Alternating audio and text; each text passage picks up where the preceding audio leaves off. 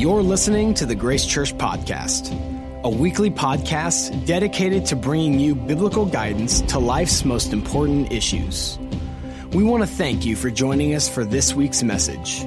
We pray you find strength and encouragement as we learn from God's truth together. For more information, go to visitgracechurch.com. I do want to welcome those of you at our Overland Park campus, uh, whether you're in the venue or the auditorium. Uh, thank you for being here today. Maybe you're part of our, our new Olathe team, the 130 plus adults that have signed up to serve with our new Olathe campus. That's actually doing a soft launch right here in November in the venue. Thank you for signing up for that. Welcome. And those online from you know Alaska to Argentina, like wherever you're at, or just driving down the road.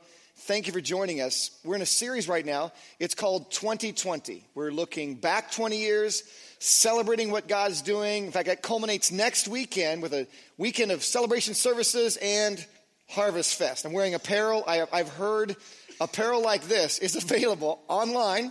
Uh, so that's next weekend. We're going to celebrate. This weekend is not looking back. This, this weekend is more about looking forward the next 20 years. And so we're going to be in our Bibles in Luke chapter 18. If you want to join us in the Bible, ushers have two things for you today. One is Bibles, if you want to borrow or keep.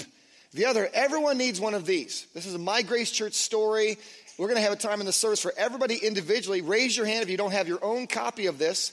Our ushers will get you your own copy of this for later in the service. So, I was thinking about, you know, our church and 20 years of ministry. Here's a picture of Kathy and I 20 years ago at my ordination. I don't think we've changed at all. We look exactly, exactly the same as we did 20 years ago. And I was looking back at two files on my phone. I have two files on my phone. One's called Grace's Greatest Moves. Grace's Greatest Moves. These are things that God has done over the years, which is amazing, really centered around life change. And Grace's dumbest moves. Yeah, Grace's dumbest, and this is mostly about my stupidity. My dumb moves in 20 years of ministry. I have selected 10 categories to share three of Grace's dumbest moves for you. They're right up here. I can't wait to see what stories we'll share. Here are the categories church bulletin, audio team, prayer line, hand sanitizer, just stand up, funeral invitation, confess your faults, Hill of the Foreskins, bereavement card, what Jesus looks like. I cannot wait to see what Grace Dumas, Grace Dumas will share. So the first one we'll share today is funeral invitation.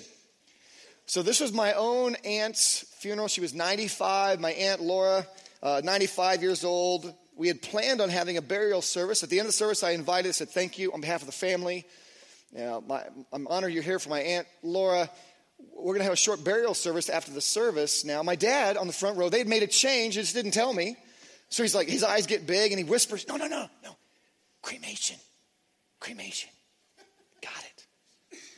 At this time, I want to announce that our family will be crucifying my Aunt Laura. my dad's eyes get bigger. No, we're not going to crucify her dead body. That's horrible. Grace's dumbest moves. I can't wait to see what else is coming. All right, so we're going to do this one. Just stand up. I asked permission to share this story. I have to say that beforehand. Just stand up. So there's one service we had. I called for salvation that week. Raise your hand. There was a guy in the back, couldn't really see in the auditorium who it was. And so I just felt compelled. I thought it was the Lord. It is not the Lord. But I felt compelled just to, and I said, you know, if you gave your life to Jesus, just stand up this week. And the guy that raised his hand for salvation didn't stand up. I thought it was the Lord. So I, I doubled down. And you know, no, seriously, if you are not ashamed of Jesus and you gave your life, just stand up. I saw him right in the back. I asked permission to share the story. He's my friend. He didn't stand up. I tripled down. Just stand up. Oh, I was so defeated. Man, I thought this guy's just no courage. So I go off afterwards, and the ushers come running to me afterwards. Tim, Tim, do you realize the guy that raised his hand is in a wheelchair. no! So I, I call, he's a friend of mine. And I, call, I said, dude, I am so sorry. I said, what were you thinking when I said just stand up? And he goes, well, I tried to stand up. so, Grace's dumbest moves. That's awesome. What else? What else will we? We'll do this one. All right. Hand sanitizer. All right, so I finished the message and went backstage. There's a bathroom. There's a big thing of hand sanitizer. And I went, and a big old glop of hand sanitizer landed in the worst place possible. I went, ah! And I had my, my, I was untucked, my shirt, I, what do you do? It doesn't wipe off. It is not drying. It is obvious, a big glop of hand. So I was like, oh, what do I do? And I stuffing and tucking, and I bring out my Bible. I said, guys, I want to thank you for being here this week. It was horrible. I was embarrassed. Hand sanitizer. All right, so, so those are three of Grace's dumbest moves. Uh, here's the thing. We're going to talk today about our next 20 years. And we're not going to be presumptuous about this, but because if God wants to change anything, He's certainly open to do that. But if we sense as a group, as an organization, a church body, if God has a direction for us, man, we're going to plan and pray and go that direction with all of our strength. I'm going to share that today, our next 20 years. And so let me go ahead and pray and we'll dive in. Thank you, Lord, for the chance to worship you, glorify you, even tell stories about myself, my own stupidity, dumbest moves. You work in spite of us, in fact, through our weaknesses and we can laugh about it and not take ourselves too seriously and know it is really your work in us, not ourselves, not our abilities, it's your work. I pray as we talk about the next 20 years, uh, as, we talk about this, we're very open you to change anything about that. We hold everything loosely. Pray you'd guide us right now in Jesus' name. Amen. All right. Two things. First, about our, about our vision and our strategy. If you're taking notes, Two sentences to write down. Number one, our vision. What's our vision? To partner with God to make disciples. That's our vision. Our vision is about disciple making, to partner with God to make disciples. That is our primary activity we do. That comes from the Great Commission, by the way. That's Matthew 28. If you're writing it down, Matthew 28 calls every church to have the same vision. We're supposed to be about making disciples. That's it. Here's how we say it at Grace our vision is to help everyone. We want to help everyone become an outward focused, follower of Jesus. We say that every week. We hope you wake up in your sleep uttering those words. You know we're about the Great Commission. Our strategy to make disciples, though, is church planting. Our strategy to partner with God is church planting. That's our strategy to make more disciples. You actually make more disciples in new churches and new church plants, new sites. Our dream actually is over the next 20 years, over the next 20 years till our 40th anniversary, to plant 100 churches and sites over the next 20 years, which would require raising up 100 church planters, 100 worship leaders, 100 student ministers, 100 kids leaders, you name it, 100 guest services, raising up, empowering, and sending, on and on. Here's a countdown clock in my office now. It's counting down the, to our 40th anniversary. Um, it shows days, minutes, days, hours, minutes, seconds. As of then, it showed we had 7,312 days when I shot that until Monday morning, 8 a.m. Monday morning, 8 a.m. Monday morning, September 29th, 2036.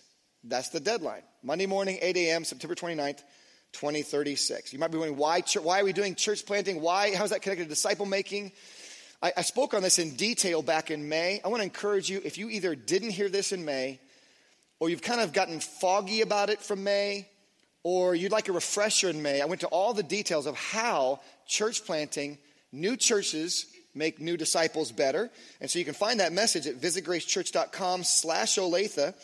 Visitgracechurch.com slash Olathe. It is really the most important message I'm going to speak all year long for us as a group. You individually may have a different message, most important, but us as a group, that was it. Please go back and refresh yourself. Listen to the message at visitgracechurch.com slash Olathe. That's our vision and strategy. So I was praying, I knew this, this date was coming. Like, what am I supposed to talk about? Talking about our next 20 years in the 2020 series. I didn't have any peace about just repeating verbatim the message in May because that's out there. And so I thought this like, what would be my final words if I get hit by a drunk driver this week? I'm driving around and some drunk driver hits me, and I go to meet Jesus, and I'll be just fine, better than fine. But what would, be, what would be the message that I'd want to leave you guys with? I prayed about it. I got four words, four character qualities of Christ I believe we need to pursue. We need these simply because they're Christ's character. We also need these to pursue church planting and disciple making as a movement. We'll need these in a greater amount than we've ever fathomed. Here are the four words if you're taking notes The first word we need, first character quality of Christ we need is relentlessness. We need a new level in our church of relentlessness. I'm talking about the relentlessness of bugging God in prayer about what's most important. That's what Jesus does, by the way. You know what he does all the time right now? He's not, he's not just risen and sitting around, he's certainly receiving praise. Jesus prays relentlessly for us. He intercedes for us 24 7. That's what he does. We need his character being relentless in bugging God in prayer. He tells a story in Luke, Luke chapter 18 about how it's really easy to give up on prayer requests when you don't see answers yet. Like we all do that. I do that. Really important. You stop praying. Well, I don't see anything. Jesus says, here's why you shouldn't stop praying about really important things. Luke 18, verse 1. Then he spoke a parable, a story to them that men always ought to pray, like never stop praying for those important things, and not lose heart, not give up. I'll summarize the story he tells, the parable. He tells a story, he says there's a local judge who is not only a really terrible judge, he's a terrible human being. Terrible human being, terrible judge. He doesn't care about justice, doesn't care about people, doesn't care about God. That is a terrible judge and a terrible human being. There's a widow who goes to him and she's had this injustice happen to her. And he says, Get out of my court. I don't care about you or people or God. Get out of my court. So she could have given up. But she became relentless in her requests.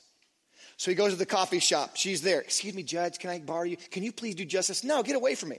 He goes to court. What are you doing here? Excuse me, judge, can you please do this? No, get away from me. He goes and fumbles his keys for his chariot. What are, what are you doing here? Excuse me, judge, can you please do? He goes out to get a, uh, do lawn work. What are you doing in my house? Excuse me, judge, can you please? He, she finally bugs him and asks him requests relentlessly until he finally says, I, I've had it. I don't care about you. I don't care about God. I don't care about justice. I care about getting you off my back. Fine. Here's what Jesus says then. If you can get a terrible judge and a terrible human being to do the right thing if you bug them enough, how much more God, who is a good judge, God who loves you, God who hurts with you, if you ask Him, keep asking Him, keep bugging Him, be relentless. Guys, we need a new level of relentlessness in prayer. A couple questions. Do you have your most important or highest dreams on a short list that you bug God about every day, or at least several times a week? Maybe it's on a piece of paper. Maybe it's uh, on your phone. Mine's on my phone. I bug God at least four days a week about what's most important. Sometimes I'll bug Him for months and see nothing. And I'll think, why am I praying this? And all of a sudden, in two days, there'll be several conversations. Wow, it's starting to happen. We need a new level of relentlessness about praying.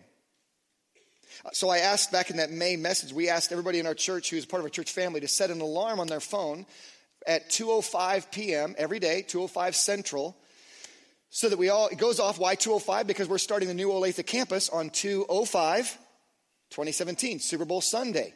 So maybe you didn't hear about that. Would you, if you didn't hear about that, would you be willing now to go, grab your phone? It'd be great to, all over the city or whatever, grab your phone, set a 205 alarm, name it, pray for the Olathe campus. If you heard it back then, and you're part of grace, and you didn't set the alarm, can I ask you why? It'd be great if all across the city, 205 p.m., bing, bing, bing, bing, bing, bing. God's like, Grace Church is bugging me again about this. Fine. I, okay, okay, okay, all right. It's awesome. We need to be relentless in prayer relentlessness. That's what Jesus does. That's Him in us, relentlessness. Here's a second word we need we need a toughness we've never had. I'm talking tender hearted toughness because no one in history was tougher than Jesus. He wasn't mean, he wasn't hard, he was tender. He was also the tenderest man in history and the toughest man at the same time. And I say toughness, you're probably thinking physically. Well, there's several areas of toughness. You know, there's physical, mental, spiritual, emotional. Sometimes really tough guys physically are mentally fragile. We're talking about holistically having a new level of toughness in our church. Tender-hearted toughness of Christ. And so you see this in 2 Timothy chapter 2. It's a toughness about disciple making, keeping the main thing the main thing. 2 Timothy 2, verse 2, here's what Paul says. He says, You therefore, my son, be strong commandment be strong in the grace that is in Christ Jesus. Paul here is sitting in jail, living in hardship. He's thinking he's about to die, and this time he's right. He's about to be executed. His final words. And he writes his son. Paul never had a physical son. Paul was a single man, as we know. He's a single guy, just like Jesus, single guy. Singles ministry changed the world. Jesus, single guy. Paul, single guy. And he had sons. How could a single guy have sons? His disciples were his sons. And so he tells Timothy, his disciple, you need to be strong. Christians ought to be the strongest, toughest people in the world. Not mean, not hard. But we're sourced. It's not our strength, it's not our toughness. It's Christ in us that's strong. It's Christ's toughness. And it's tender hearted, tender hearted toughness. He goes on, toughness about disciple making, keeping the main thing the main thing. Verse 2. And the things, he says, that you have heard from me, that's Paul to Timothy, that's one jump to a second generation among many witnesses. Commit these to faithful men. That's another jump. Timothy discipling a third generation, faithful men, who will be able to teach others also a third jump to a fourth generation. Paul says, here's what you need to be tough about a tender-hearted toughness to keep disciple making the main thing. You see, it's about three hops, that success, to a fourth generation. I have three children, Jacob, Karina, and Malin. It is not the win that they become disciples or followers. That is not the win. You what the win is. That as I disciple, my wife disciples Jacob, Karina, and Malin, they disciple another group, whether they're single or married is irrelevant. They have another generation and that generation disciples a third hop to a fourth generation. That is the win. Four generations, three hops. So I have, I have a grace group, a couples grace group, Kathy and I do. And I've got three guys in there I'm mentoring Ted, Joe, and Marcus. The win is not that Ted, Joe, and Marcus follow Jesus. That is not the win. The win is that as I invest in Ted, Joe, and Marcus, they disciple somebody else, faithful men and their disciples invested somebody else. Another third hop, that is the win. And we need to have a toughness, a tenderhearted toughness about keeping the main thing the main thing, not getting distracted in disciple making. Here's my question for you Is there a tough conversation or tough call you have to make? You know you have to make it, it's right in front of you. You'd like to avoid that conversation or avoid that tough call. Tap into the hearted toughness that's in you in Christ. You've got it now. It's in you, it's, it's Jesus in you. And make that tough call. Have that tough conversation. We as a church are going to have to take tough stands and willing to send people into the toughest places in this world. It'd be great if over 50% of those 100 church plants in 20 years are in somewhere else beyond the United States, missionary world, and among the unreached people groups. Those are the toughest places in the world to go as a Christian. Are we willing to have the tenderhearted toughness of either going or sending our very best to the toughest places in the world. We need that. Here's a third character quality. We need a third word. It's the word willingness. The word willingness. And that comes from Isaiah chapter 6. So Isaiah in the story is caught up into heaven. Isaiah chapter 6, he sees God in his glory. He's just struck by how big God is, how small he is, how holy God is, how sinful He is. You know, when you study the Bible, when people meet angels, not when angels are in camouflage like humans, like they look like normal people, when they show their glory or flex their muscles, so to speak, people hit the ground in front of one angel. They hit the ground. How much more do you think people hit the ground on, before all the angels and God in His glory? It just, it just devastates you. Then Isaiah hears this voice, and it's God Father, Son, Spirit saying, Who can I send out on a mission? Who's going to go? Listen to what it says Isaiah 6, verse 8. Also, I heard the voice of the Lord saying, Whom shall I send? God is one, He is one God. Who will go for us? Well, God is three persons Father, Son, Holy Spirit. Who am I going to send? Who's going to go for us? And so, what Isaiah responds with we hope happens thousands of times in 100 opportunities over the next 20 years. Here am I. Sign me up. Send me. So here's the weird thing about this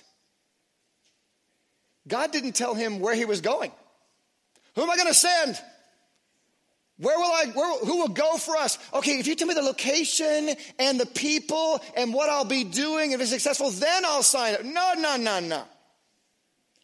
Who am I going to send? to a place I'm not telling you about. Imagine us raising church planting teams that way. We got a mission. We're not telling you it's Somalia or Central Florida. We need you to sign up. We're not telling you what you're doing, how you'll live, your food you'll eat. We need people to sign up. You know what Isaiah would do after seeing God? I'll go whatever. If you want me to go somewhere, you don't have to tell me where, where yet. I'm going. That is the level of willingness, of open handedness that we all need. Tell you, of those hundred church plants and sites, if I get a sense, and my wife and I get a sense that God wants us to be sent out from Grace Church, we are going, baby. I don't have any sense right now that's what God would call me to do. I don't care if it's Somalia or Central Florida. We're going. Why would I do that? Why would we do that? Why do we need to do that? Because Jesus did that. He was sent into one of the worst places in the universe, from heaven to earth, and he went. We need his willingness. There's a fourth word we need. Oh, a side note, I mean, before I leave that one final thing. We asked people to pray about, back in May, would you pray about being sent out by the Olathe campus with the Olathe campus team? We're looking for 200 to 400 adults to sign up to serve. We have 133 so far. So, did you actually ask God? Or did you evaluate in your head and eliminate it without consulting Him? Just a question. You say, oh, the first, first I've heard about this, Tim. I don't remember that ask. That's fine. Would you go in your mind right now? That's awesome. And just say, God, this makes no sense to me. Would you want me to go with the Olathe campus team to start? Would you please ask God now? And if you didn't ask God, my question is why? Do you think God likes being asked even when he already knows the answer and you already know the answer? You think he likes being consulted about the direction for your life? Of course he does. He loves it. He loves it. He loves hearing, God, this doesn't make sense to me. I don't live anywhere near there. Why would I do that? I don't have any burden for that. But I'll ask, I'm just asking, would you want me to sign up to serve with our Olathe campus? I'm not feeling or seeing it, but if you guide me, I'll do it. Have you done that yet? Because people with a willingness at least ask God once. They at least consult Him once. And then watch as God begins to answer. I'm going to challenge everybody here, everybody who hears my voice, wherever you're at, ask Him once. All it takes is once. Dear God, do you want me to go to sign up to serve with our Olathe campus? He may answer you right. Some of us, you're answering right now. You need to get online and be obedient to God. Visit gracechurch.com slash Olathe and sign up. Others, he's going to wait a week or two weeks, and then you will know because you asked. A final word is the most important word, the word heart. It's the word heart. And that's Revelation chapter 2. Revelation chapter 2, Jesus is talking to a church, and the church is the church at Ephesus. The church at Ephesus was started by the Apostle Paul. And then he wrote the book of Ephesians to that church back when Paul wrote to them. They were a great church, so many great things happening. But fast forward a couple decades, their life was really busy. Does this sound familiar? Life gets really busy. They're working hard. He gives them nine compliments, nine strengths of their church in Revelation chapter 2. Two of the strengths are so strong, patience and hard work, that he repeats them twice. Man, you're so good in patience. And uh, did I mention patience? and, hard work. Wow, you're laboring. And hard work. Did I mention like nine strengths? However, in the busyness and goodness and patience and hard work, they left something, which was their heart for God. Because they were so busy, it's hard to find time with God. Here's what God says. Verse 4. Revelation 2 4. Nevertheless, I have this against you. Just one thing. It happens to be the most important thing that you've left. You've left. We haven't left anything. We're busy. We're serving. We're patient. I get it. You've left your first love. He cares most. God cares most. We need to care most about our first love of God being first. Jesus said there's nothing more important. Than loving God, He's the first love of our heart. What is your first love? What's your first love? say, how would I know my first love is? Well, it's typically manifested in three ways. First of all, you make sure you have every you have time every day for your first love. You do. It's your first love. Every day you got time for your first love because it's your first love. By the way, your finances are sent toward your first love. It is your first love. So every day, time, finances, and thoughts. That's how you know what your first love is. What's your first love? Now, if it's not God, that's totally cool. He's talking to the church of Ephesus. It's very common to have that slip where you leave your first love. He didn't leave. You just kind of wandered because of business, life, good things. I get it. We all do it. What do you do if you want to restore God as your first love? So, John records three steps from Jesus. Look at verse 5. Here's the three steps you take to restore God as your first love. First step is remember. Remember, therefore, from where you have fallen. Step one is to think back to the moment in your life you were closest to God. When were you closest to God? Remember that moment, that person, that season, those activities with God. Remember how close, your mountaintop with God. Remember that.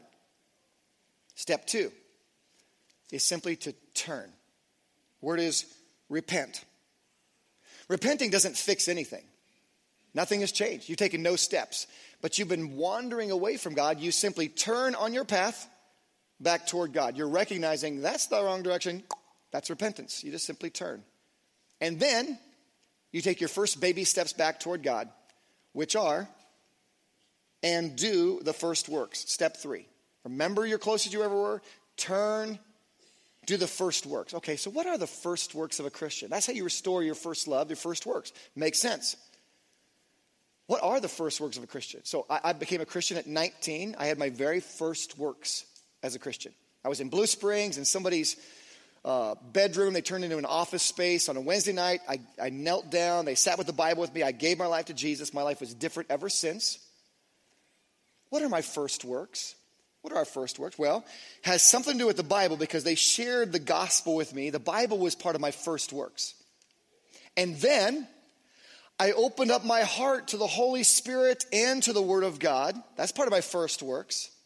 And then I talked to God in response. I prayed to receive Christ as Savior, so I respond to God. And then I believed, intentionally said, God, I'm believing this story about Jesus. And then I open my hands to God, God, I'm yours. Those are your first works. That's how you become a Christian, your first works. Repent. Remember how close you were. Turn and go back into the very basic things, your first works. What is that?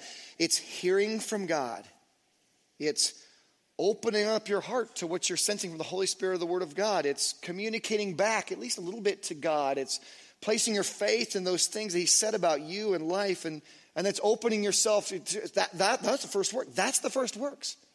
You want god to be your first love? Remember the closest you ever were.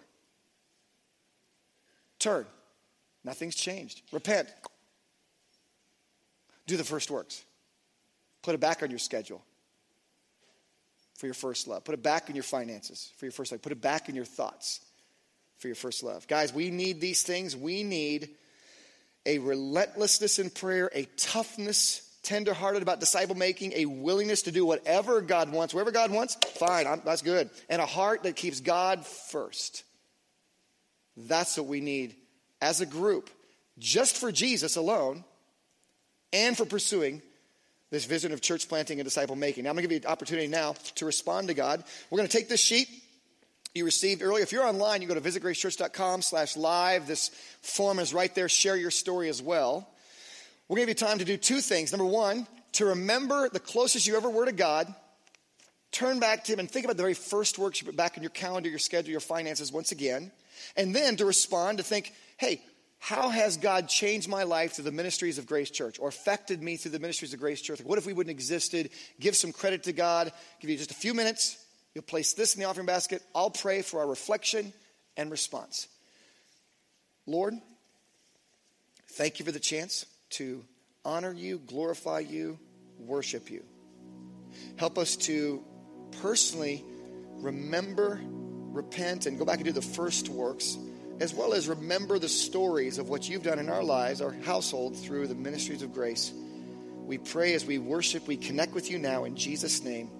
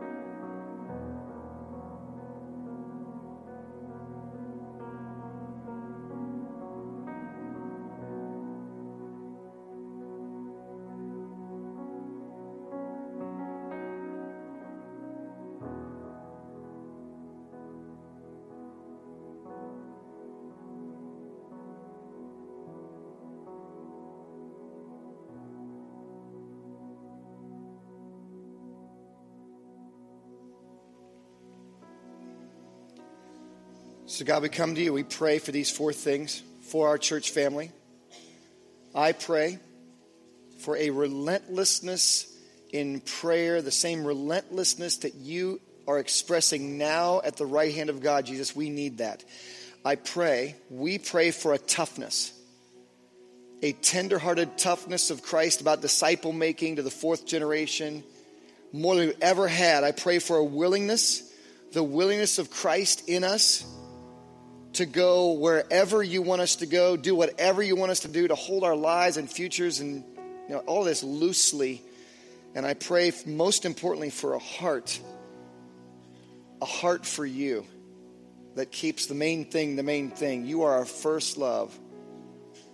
Maybe do the first works to continue that love and attention to you. We pray in Jesus' name. Amen. Thank you for listening to this week's message. If you have questions or would like to contact us for prayer, please email us at info at visitgracechurch.com. For more information about our ministries, location, and service times, go to visitgracechurch.com.